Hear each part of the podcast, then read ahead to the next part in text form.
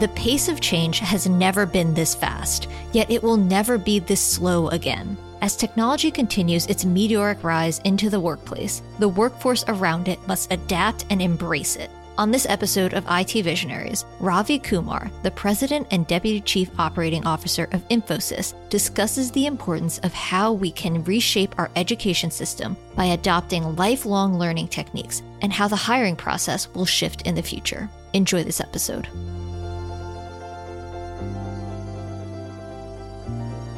IT Visionaries is created by the team at mission.org and brought to you by the Salesforce Customer 360 platform the number one cloud platform for digital transformation of every experience.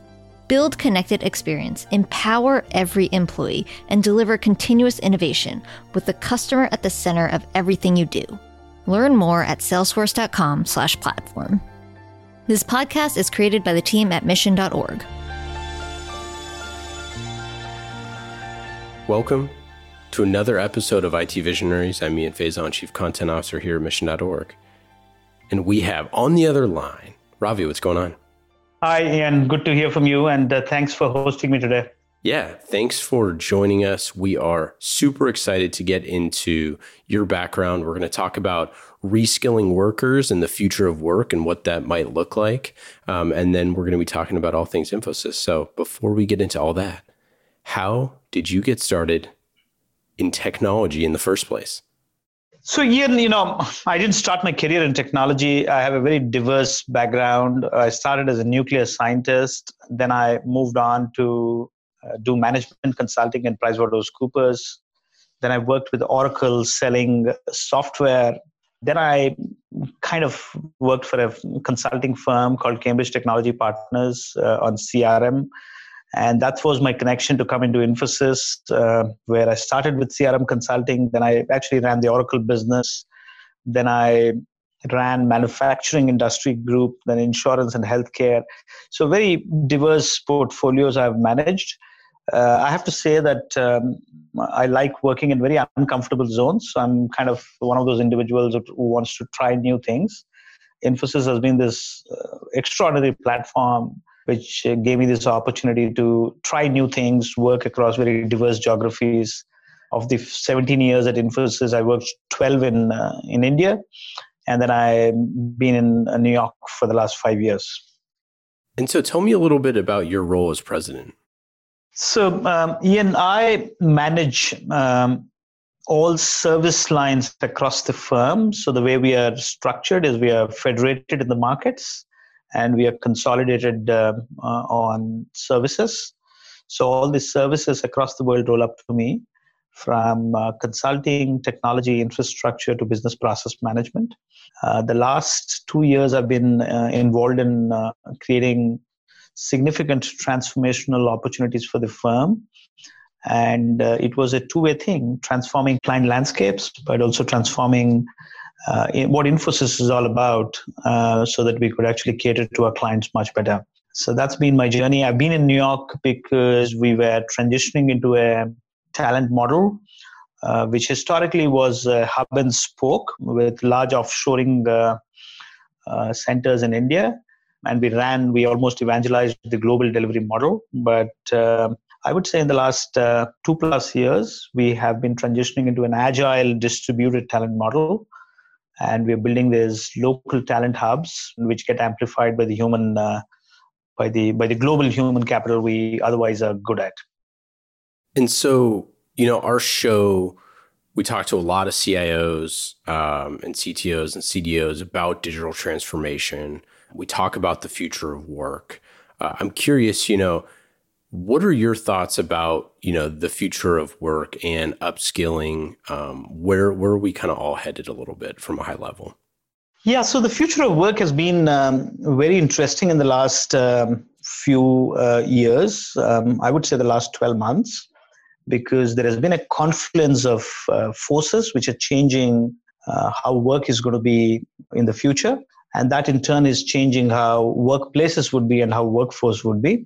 Uh, and I'm probably going to say maybe four or five important things which uh, determine the future of work. First, I think work is moving from a paradigm of private human capital, as I call it, where employers employ a set of dedicated employees, and I call them private human capital. And, and it's moving to a three tier private plus public plus machines. Uh, private human capital being full time employees in your organization, uh, public human capital being a gig economy, which gives you the scale and agility and uh, the ability to ramp up and ramp down, which is kind of what enterprises want to if you want to compete with uh, digitally born firms. And then uh, the third being machines. So uh, machines, you know, progressively taking over problem solving while while humans progressively moving towards creative problem finding jobs so the shift from private human capital to public plus uh, gig plus machines is a uh, is a big shift because humans in work uh, will be expected to find problems while machines will solve problems, which to me is a fascinating change in the way you look at uh, work. The second second thing which um, which is a big shift is uh, uh, everybody is expected to be a lifelong learner, and what I mean by that is um, you know the industries are so rapidly changing. Uh, digital technologies are uh, disrupting what work packets would be and uh, what workplaces would be that um, you want to you have to move from a paradigm of uh, of a era where we we learned first and then we got deployed into jobs to an era where you will have to learn all your life and you have to be a lifelong learner so if you want to be successful in in the future you have to learn to learn, learn to unlearn, and learn to relearn. What education should do is to just make you a lifelong learner. So if you are a lifelong learner, then you would at ease learn to learn, learn to unlearn, and learn to relearn. And uh, you know, I just wrote this very interesting article in the in the in Knowledge at Wharton, which just got released yesterday, about how the future of learning is going to change, and it's going to change from just in case to just in time uh, all of us learned in our lives as um, individuals who would read and learn everything just in case something is required in your life. Uh, and we're going to switch from that paradigm to a just in time paradigm, which means uh, you are a lifelong learner and um, you have to ab- absorb everything which comes to you and then apply to the job. And you might have to do three or four jobs in your professional life because uh, humans are living longer. I love that. That's a great Justin from Justin uh, just in case to just in time. That's great. Absolutely, and that to me is uh, is a big switch. And um, academic institutions, large corporations, everybody has to gear up for that. So that's the second big shift, I would say, from uh, from from a perspective of future of work. The third third big shift is opportunities are going to be democratized in a, in a digital age. In the past, technology actually created a divide between STEM and non STEM talent. Uh, there was so much opportunity for STEM talent, but the digital age will democratize that opportunity. And you're going to move to this paradigm of um, having many more non STEM jobs in, uh, at work, which is primarily work related to finding problems more than solving problems, as I mentioned. So that would mean you need uh, more people to do liberal arts, more people from a background of liberal arts, people with a background of design, and more importantly, if if I may uh, be provocative, uh, you might actually have more people coming from community colleges into uh, into work, because no longer degrees are going to get you work. What will get you work is skills and stackable degrees because you have to be on a lifelong learning continuum. So the ability to switch from degrees to skills i think is a it's a apt time to do that. And i would say work would be much more democratized and work would be much more inclusive to go beyond stem and to actually reach out to associate degrees and people who don't have degrees and people who have skills and who have learnability you know that's the big thing which um, i'm kind of very uh, excited about learnability as a trait for people at work will be tested much more because you will have to change at rapid pace and uh, learnability will drive how much you can change how much you could unlearn and how much you could relearn So these are a bunch of shifts, I would say. Work is going to uh, evolve and uh, expectations at work is going to be very, very different. Yeah, I completely agree. And there's a lot to unpack there.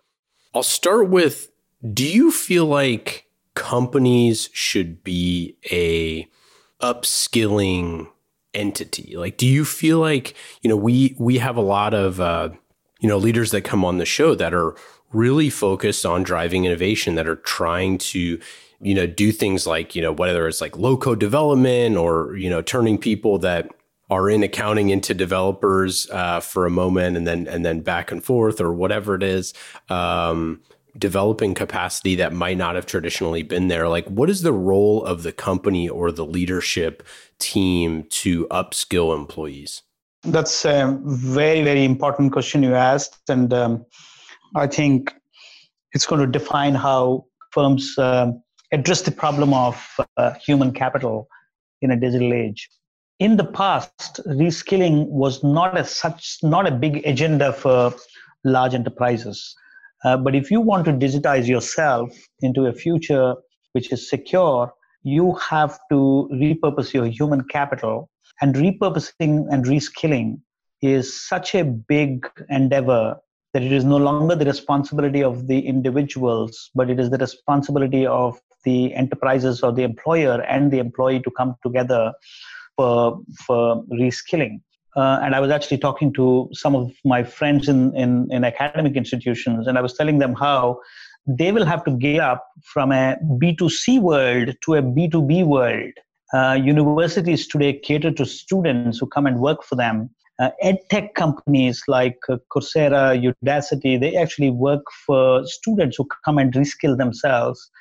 But uh, reskilling is such a big initiative. It's a, such a big thing for the future that employers will have to play a very important role in leading it. And employees will, of course, have to be a part of that uh, ecosystem. So, employees and employers have to come together for the purpose of reskilling. And, um, and it will be the single biggest reason or constraint why organizations will not be able to will not be able to digitize themselves or why they would be able to digitize themselves. To me the entire academic ecosystem has to get up from a b2c world to a b2b world if uh, we have to do the heavy lifting needed for large enterprises to stay relevant in a in an age where digitally native firms are uh, uh, are disrupting them uh, I have this fascinating conversation with policymakers, policymakers in the government, uh, about what their role in reskilling is. I realized that um, governments who are wired to cater to citizens in the first 20 years of citizens' lives and the last 20 to 25 years of citizens' lives, uh, governments have to now wire themselves to the middle and not to the start and the end and end of a you know not at the start at the end of a uh, life cycle of a citizen uh, and government infrastructure has to gear up for that. So governments now are more keen on workforce development and workforce uh, workforce uh, reskilling. Uh, I happen to be a part of the Governor's Workforce Council in the state of Connecticut, um, and I'm so so fascinated about that role and the role of the government. So I would say the role of the government, the role of large enterprises, employees, they all have to come together for this um, huge task of reskilling uh, if these enterprises have to stay relevant. Well, I think that part of the challenge there is that the signal in the market is look at what, you know, aggregate jobs are open. You know, if you were to take, you know, all of LinkedIn or whatever it is, you say, okay, well, you know, there's half a million backend developer jobs that are available right now at any given time. So we know where the shortage is in America you know, at any given time of developers. But that is actually kind of like a trailing metric, right? It's not a leading metric because it's saying that, you know, in some ways, obviously we know we need to develop capacity there, but that was, you know, those recs kind of have come because of the need for those jobs. That's not like a forward looking metric. That's not saying that, like, you know, those type of things are are in the future. And one of the ways that you know I think is super fascinating, um, if you look at like Salesforce, and obviously they're the amazing sponsor of the show, and we love them. But if you look at like their commitment to Salesforce admins, this was something that 20 years ago nobody needed a Salesforce admin, and then now you know because of the su- success of their company, you know thousands and thousands and thousands of of Salesforce admins are needed all the time, and so they built you know their their trailblazer platform and all of those things. I, I think it's a great example of this is a job that nobody saw coming nobody could have seen coming and yet they answered you know the bell cow there as quick as possible in a way that is you know efficient. I mean who knows what the future of that looks like but that's a particular thing that there's no way a government or even the classroom could catch up to that type of innovation. Like there's just it's there's no way to predict it. I'm curious like how do you think that you know is it worth it for companies to develop those type of things? So ian that's a that's a fascinating question. Um, i think you're you're spot on. You know if i take the uh, december jobs report which came out in january it's roughly around 145000 jobs which uh, got incrementally added in in the month of december. Uh, however IT, the IT jobs added into that list is much, much lower than what we expected. I tech jobs and IT jobs in, in that list. A large chunk of them were retail jobs which got added. Uh, and, and by the way, as you rightly pointed out, there are 400,000 open positions if you just go go into any of the portals and look for in the US. So it's counterintuitive that you have 400 open 400,000 open jobs, but there aren't enough people who could get to those jobs. You know, uh, just that Infosys to just tee up this this question you just mentioned. We have a culture of education and learning. And uh, back in 2017, we mentioned in we made an announcement in May of 2017. If you have seen uh, seen that um, uh, news, we said we're going to do 10,000 jobs. And the first question which came to me from everybody is, how are you, where are you going to find these people? And we said look we are not a company which wants to trade jobs in the market. You know what people what large enterprises do today is they go into the market and try to find ready-made individuals who are available to do their jobs. Now most enterprises are doing doing this and that's the real problem. The ability to find what the future looks like and run finishing school infrastructure, which helps you to build capabilities which don't exist today, build rather than trade talent. And that was what our value proposition was. So, what we then did was we built academic partnerships, we invested in training, we, we invested on $20,000 for every new hire from schools and colleges. And we hired from schools and colleges to get to the 10,000 job, 10,000 number in two years.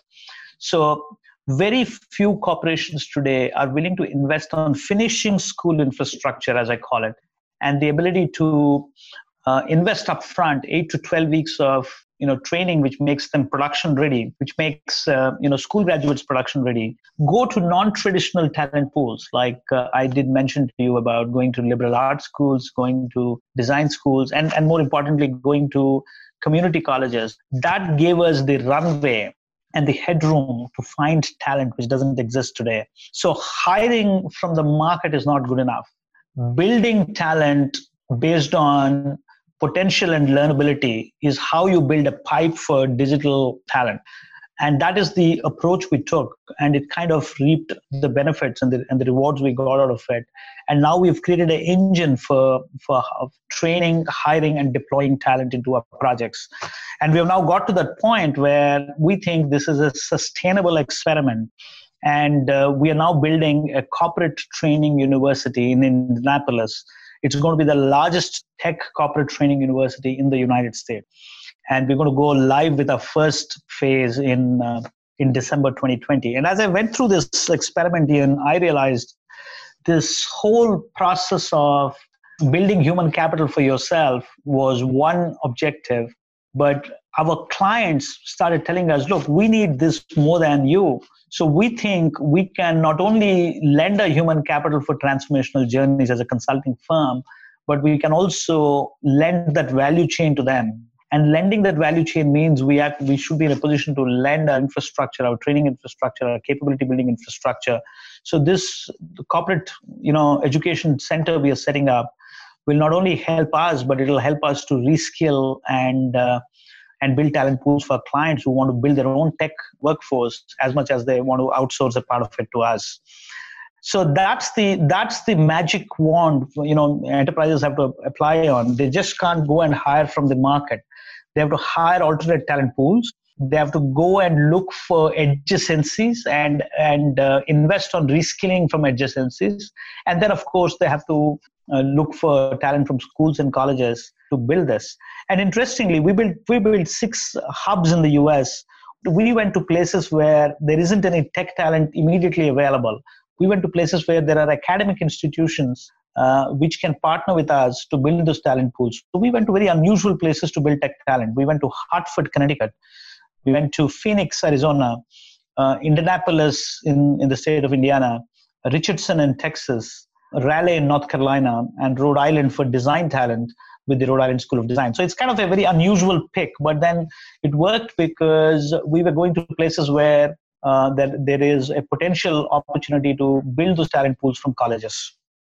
So when you were talking to the other leaders in the company, about doing this and you're saying we're going to invest blank amount of dollars, you know, I would imagine that that could potentially be a tough conversation for for other leaders um, because you're saying, "Hey, we're investing this much and we're getting how many sales out of this?"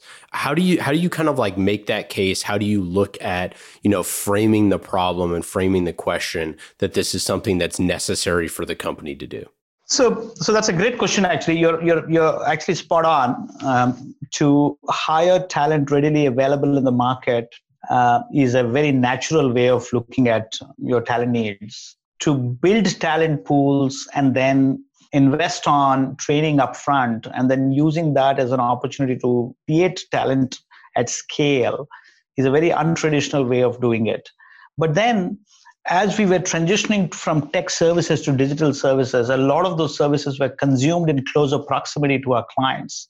So while we built this engine, this extraordinary engine of uh, talent in uh, back in India, we have the largest corporate training university in the world in India. We realized that we could take that same principles and build something locally in the United States, which is our one of which is our biggest market, and um, we have to bet on ourselves because we could train upfront, invest these dollars, and subsequently, what might potentially happen is um, we might lose them. We might lose them even before we can monetize on it. But that's what you have to bet on. You have to take these bold bets of saying, um, you know, they will, the people who we hire, uh, who get trained with us, will like us and will like the work they will do, and hence they will hang in with us. So we took that bet. It is a it is a unusual bet, uh, but you know in the roots of this company, learning and education is kind of uh, very deep into it.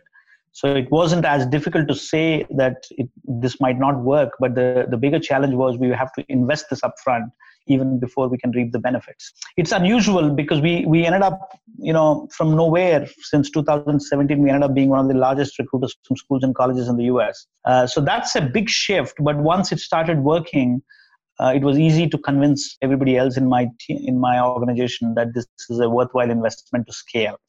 Everybody knew that it's hard to hire you know the fact that you have 400 odd thousand open positions in the us very few jobs added into the mix, you know that there isn't enough available in the market to hire. So what would you go and trade for? So the only way is to build and um, and deploy. The other big shift we had to make is to go from STEM to non-STEM, and that was a big shift. But you know, our clients are, are telling us that the technology by itself is important, but applying the technology to to business landscapes is a bigger virtue. And for that, we need a very diverse talent pool. And that was the shift we made. We made a shift to design schools because experience is all that matters in, in, in, in the, in the digital age. Uh, and then we, we kind of made the switch to community colleges because we believed that the digital backbone jobs, as I call them, was a great landing spot for uh, talent we get from community colleges. And then we created this apprentice model called the digital apprentice model, where you learn, earn, and work with us. Uh, so you land on a digital backbone job. You know, a backbone job could be a data operations job or a security operations job, as an example. Uh, however, we have a roadmap for them to do stackable degrees or stackable certificates. And um, in, in, a, in a period of two years, we want them to finish those stackable certificates. And we now have credentials attached to uh, university partnerships so that they could get an undergrad degree if somebody has the aspirations to do so and they learn and work with us and it's a it's a very unique program because you would have heard ian on apprentice programs in europe for manufacturing we've kind of replicated that in the tech and the digital space. This experiment if we can really really do well it can be that template to bring talent into the digital world from community colleges which which potentially serve a lot of the underserved uh, sections of the society and therefore create this inclusive strategy to bridge the divide this template could mean that it could be it could be scaled to the 8.5 million uh, students who go to community colleges in the US, which is 35% of the student population in the US. So we very super excited about this experiment of digital apprentice, where you land on a backbone job, which is at the back end, you progressively move to the front end and when you move to the front end you're equipped so well uh, because uh, you're hired on learnability so you're building these stackable certifications you could potentially be this extraordinary professional we are looking for it's a phenomenal experiment we started on and um, super excited about the prospects and the scale at which this can uh, change uh, uh, the talent pipeline for, for, for digital skills so we talked the human piece. So if it's human plus gig plus machines, we talked the human piece. Um, I want to talk gig economy. So the gig economy is something that I think has been both the most like overhyped and underhyped thing of of of recent because obviously you see things like you know Lyft and Uber and and Postmates and all of those sort of things, but the idea that a company can connect with someone anywhere in the world, find them extremely quickly, uh, is so fascinating to me. For for example, one of my buddies who's a, a startup founder, um, he was telling me yesterday that he's been using um, like his his his developer for the past two years. Someone you know he's he's never met, uh, lives overseas, um, you know, pays them you know fair wage he's like he's he's probably my best employee even though he's not an employee.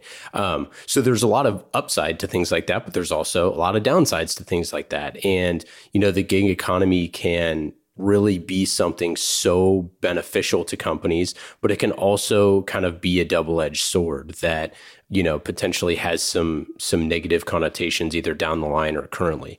How do you view you know the gig economy from the company perspective? How should cios and technology leaders be looking at the gig economy to supplement their teams?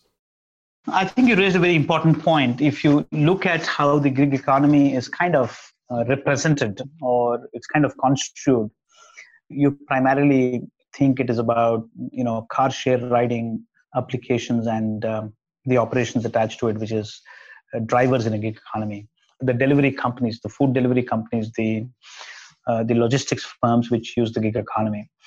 The perspective I have is first of all, it has to be looked in para- in, in in conjunction with uh, full-time private human capital, as I call it.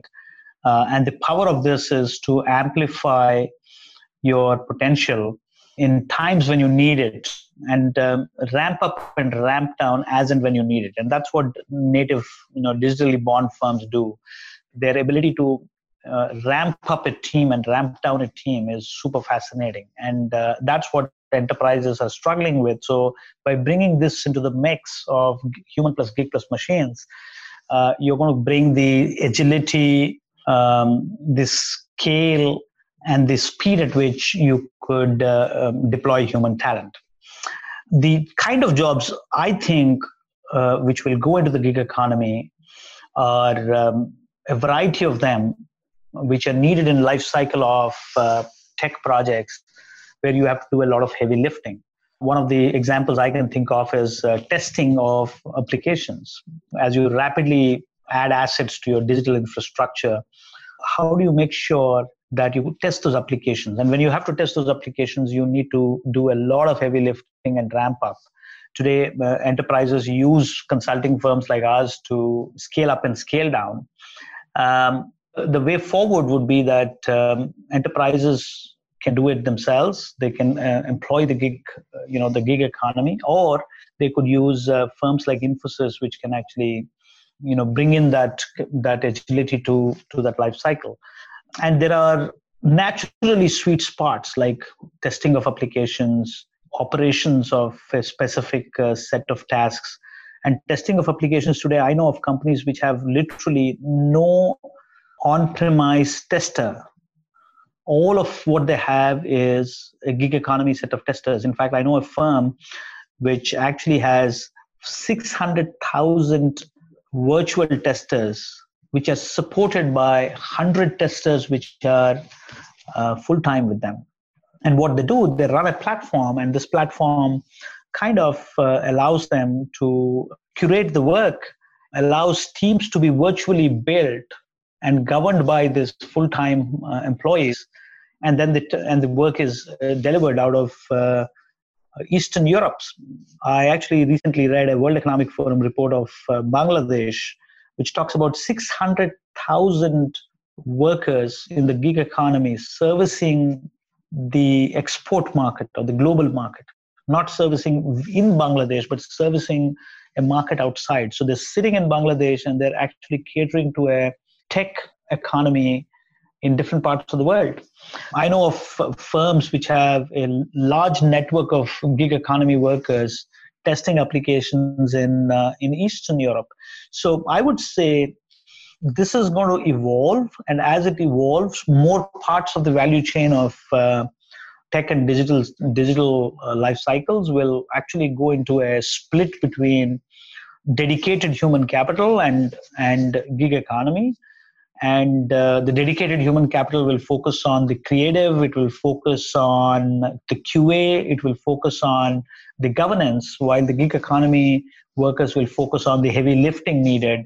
But you are you are kind of employing them to ramp up and ramp down in a life cycle where you need this heavy lifting in spurts so it's an evolving space uh, very interesting to watch uh, it will change the way opportunity is democratized in the digital world, but it also gives you access to a hidden talent pool, which today you don't have access for.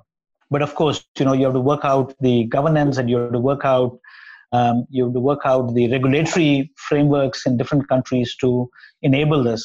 But it is it is going to uh, you know it is going to come in a pace it, it will be a hockey stick movement on that. You know, it's not picked momentum yet, but I know some countries are thriving on it and some enterprises are thriving on leveraging it.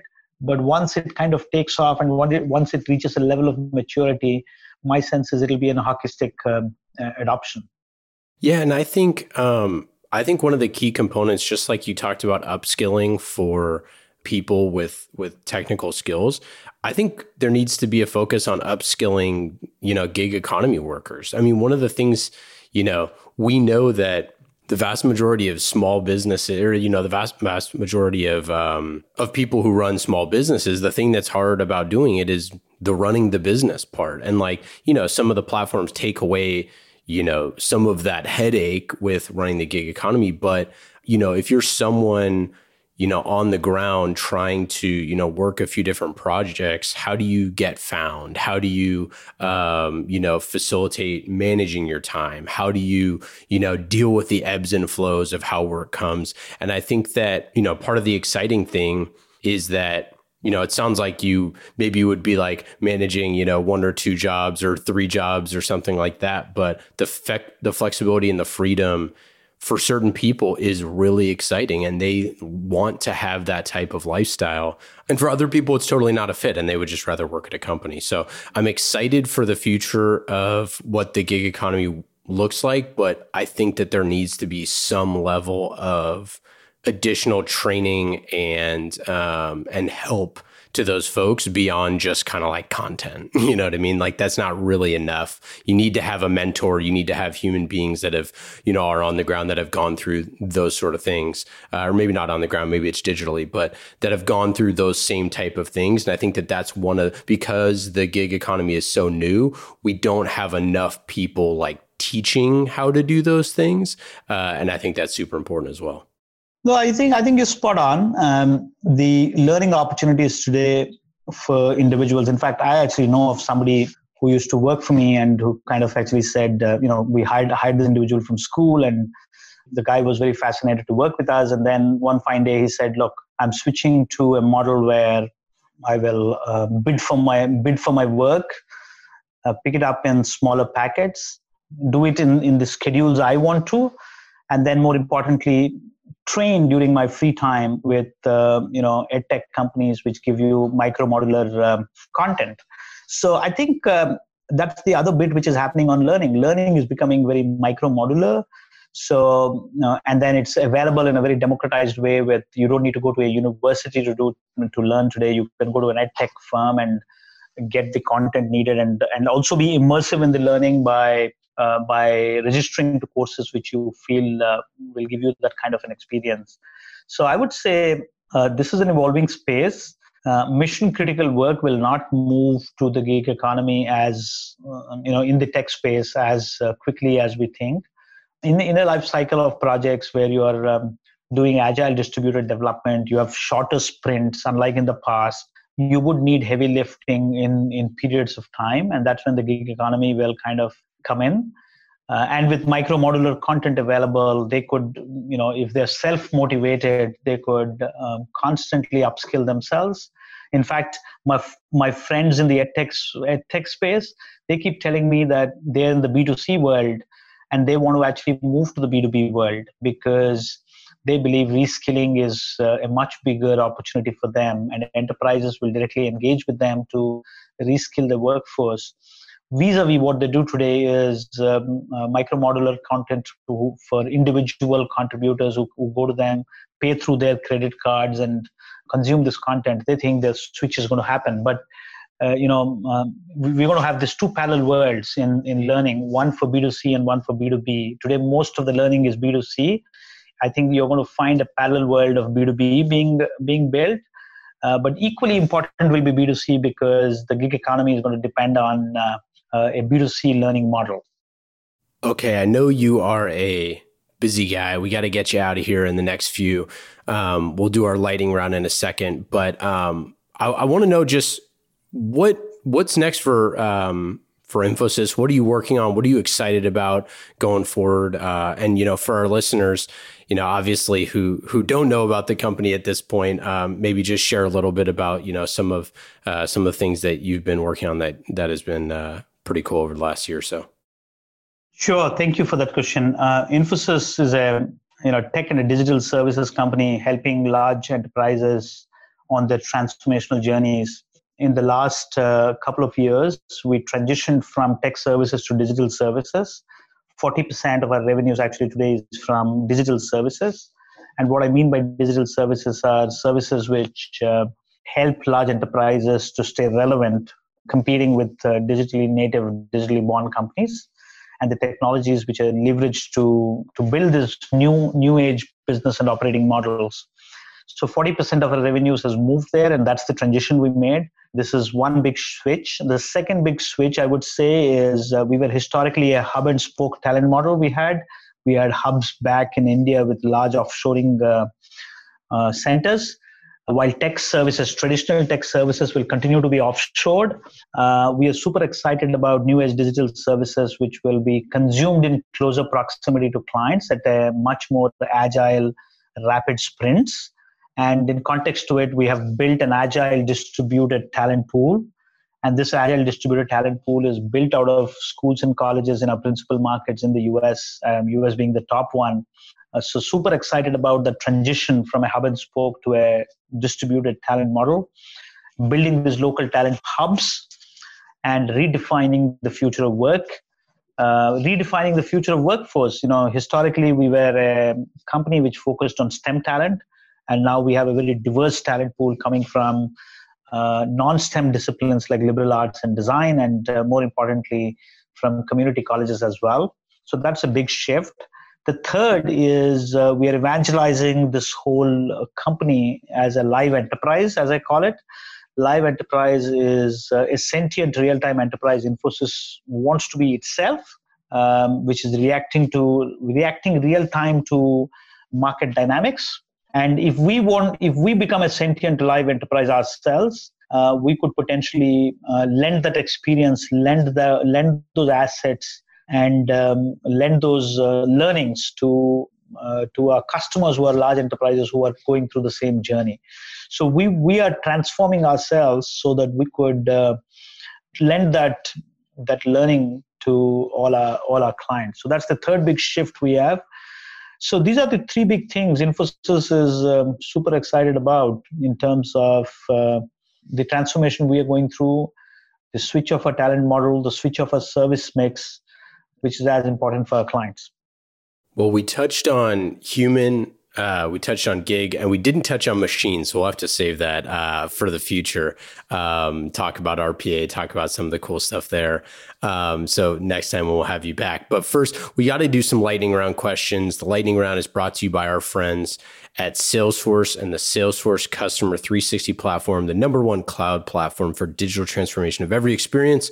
You can go to salesforce.com slash platform to learn more. Lightning round questions. Ravi, are you ready? Yep.